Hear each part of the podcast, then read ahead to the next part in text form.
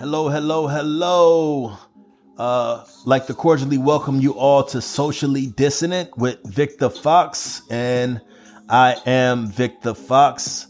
Hopefully everyone is having a wonderful day today. I have a very, very, very special guest with me today.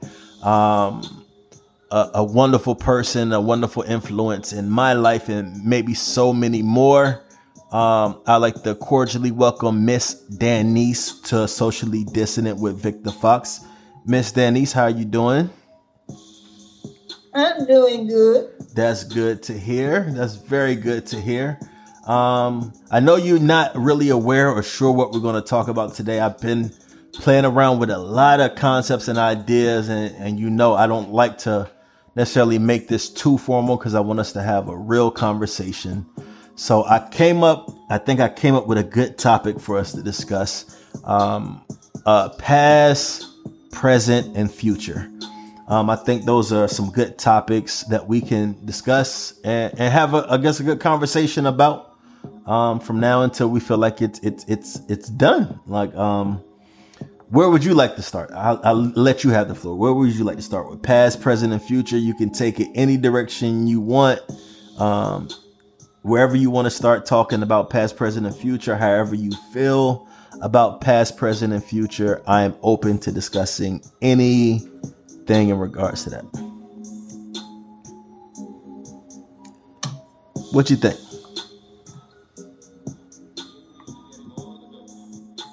We can start with the present. That's a good place to start. So how are you presently? I guess let me start there. How are you right now? Right now, I feel good. Okay. Had a good day. Okay. That's good. Good days are good. So what else is going on in your present? Like, just not just in your day, but just overall presently, how are you feeling?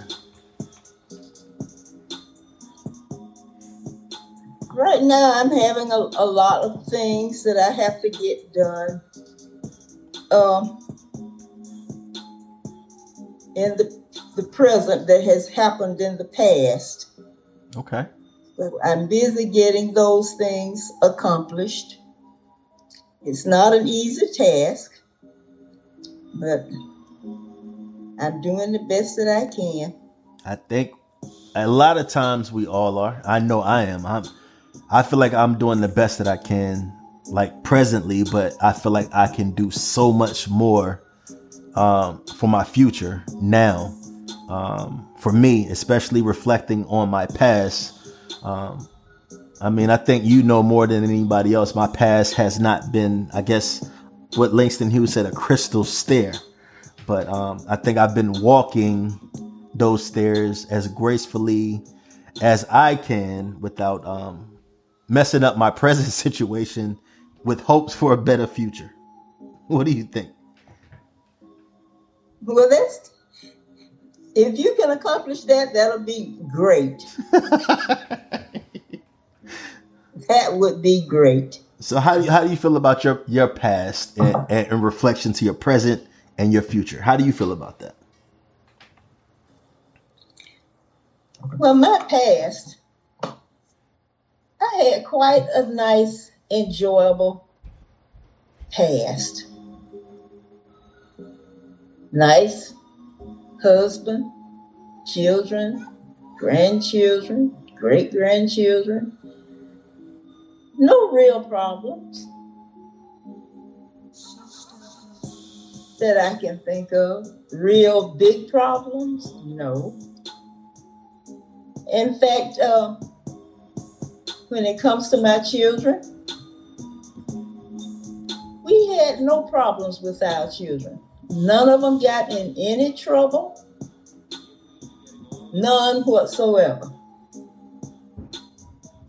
We had never, like other people, you say you got to go get one out of jail or whatever because of something they did.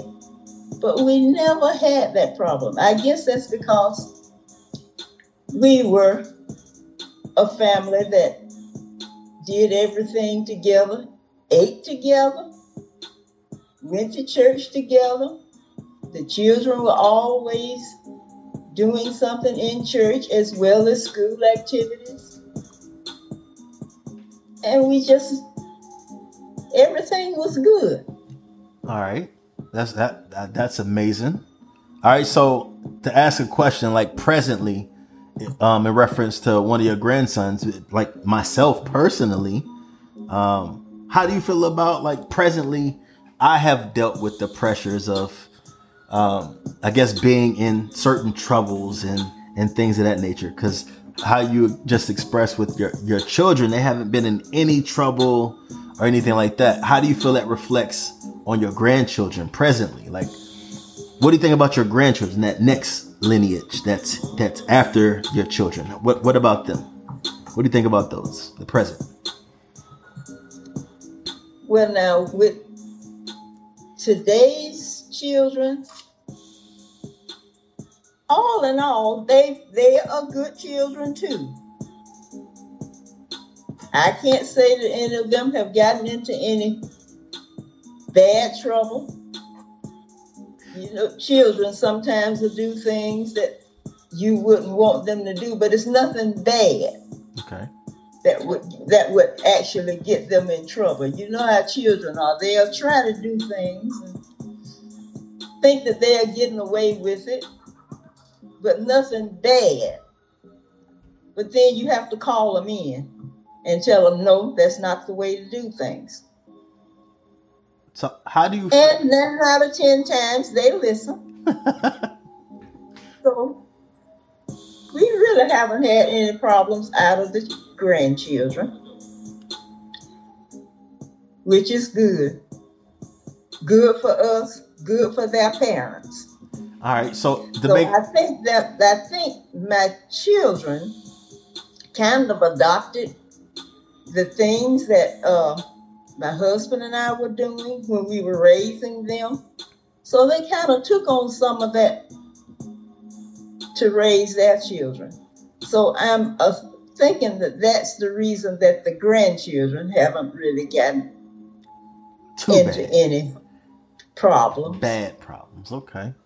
All right. So let's make this a little bit general, like in reference to just like kids, grandchildren, parents, grandparents, as a whole, past, present, and future. How do you feel the world is adapting to those generational gaps, like past, present, and future? Like, how do you feel like your parents and grandparents dealt with you guys in the past versus how you and your husband dealt with your kids in the past to how your kids dealt with their kids in the past and presently with your grandkids and their kids and other generations to follow? Like, how do you see that playing out from then to now? Like, bring us present from that, and where do you see it going, like possibly just from your experience from generations? Well, with my generation, there were a whole lot of things that you couldn't do, and you didn't. If they told you couldn't do something, you didn't ask them why. Why can't I do it? So and so is doing it.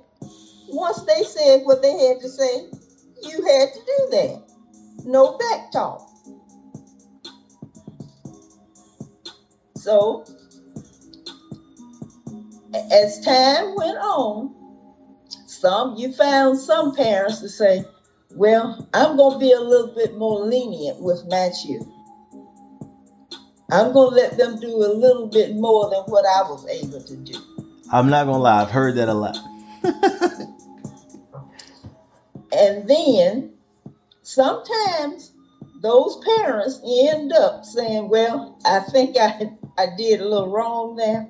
I think I let them have too much leeway. Mm. And as time has gone by, parents have really lost control of their children. Okay. Nowadays, the children are telling the parents what to do. Parents are being afraid of their children. Wow. And that's awful.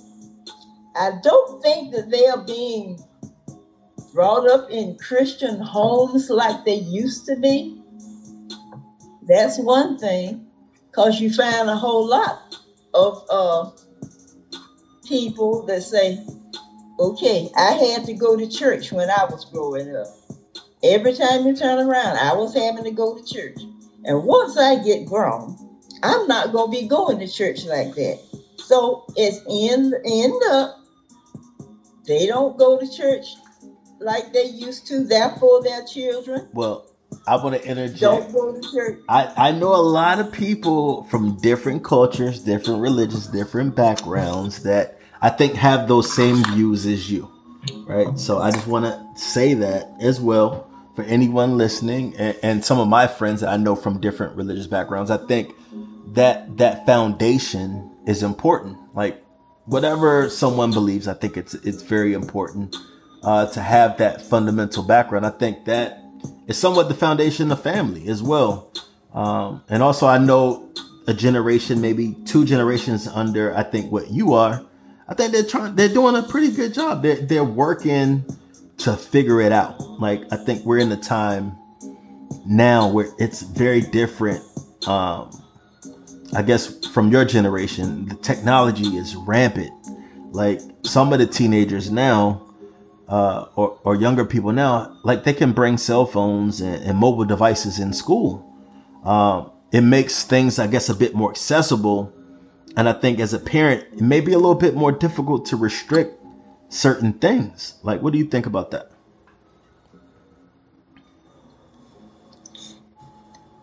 They can bring them into the schools and use them while they're in class, or they have to have they can have them with them, but can't use them in class. How is that now? I am not sure. I know at a time when, like, if I were in school, I don't believe I would be able to use any type of mobile device at all. Just because of, like you said, my family background. Like, I think if I got in trouble or got caught with anything preventing me from learning in school, I would probably be in big trouble, you know. But that goes, like you said, it's a generational thing, family foundational thing as well. Could be the times that we're in.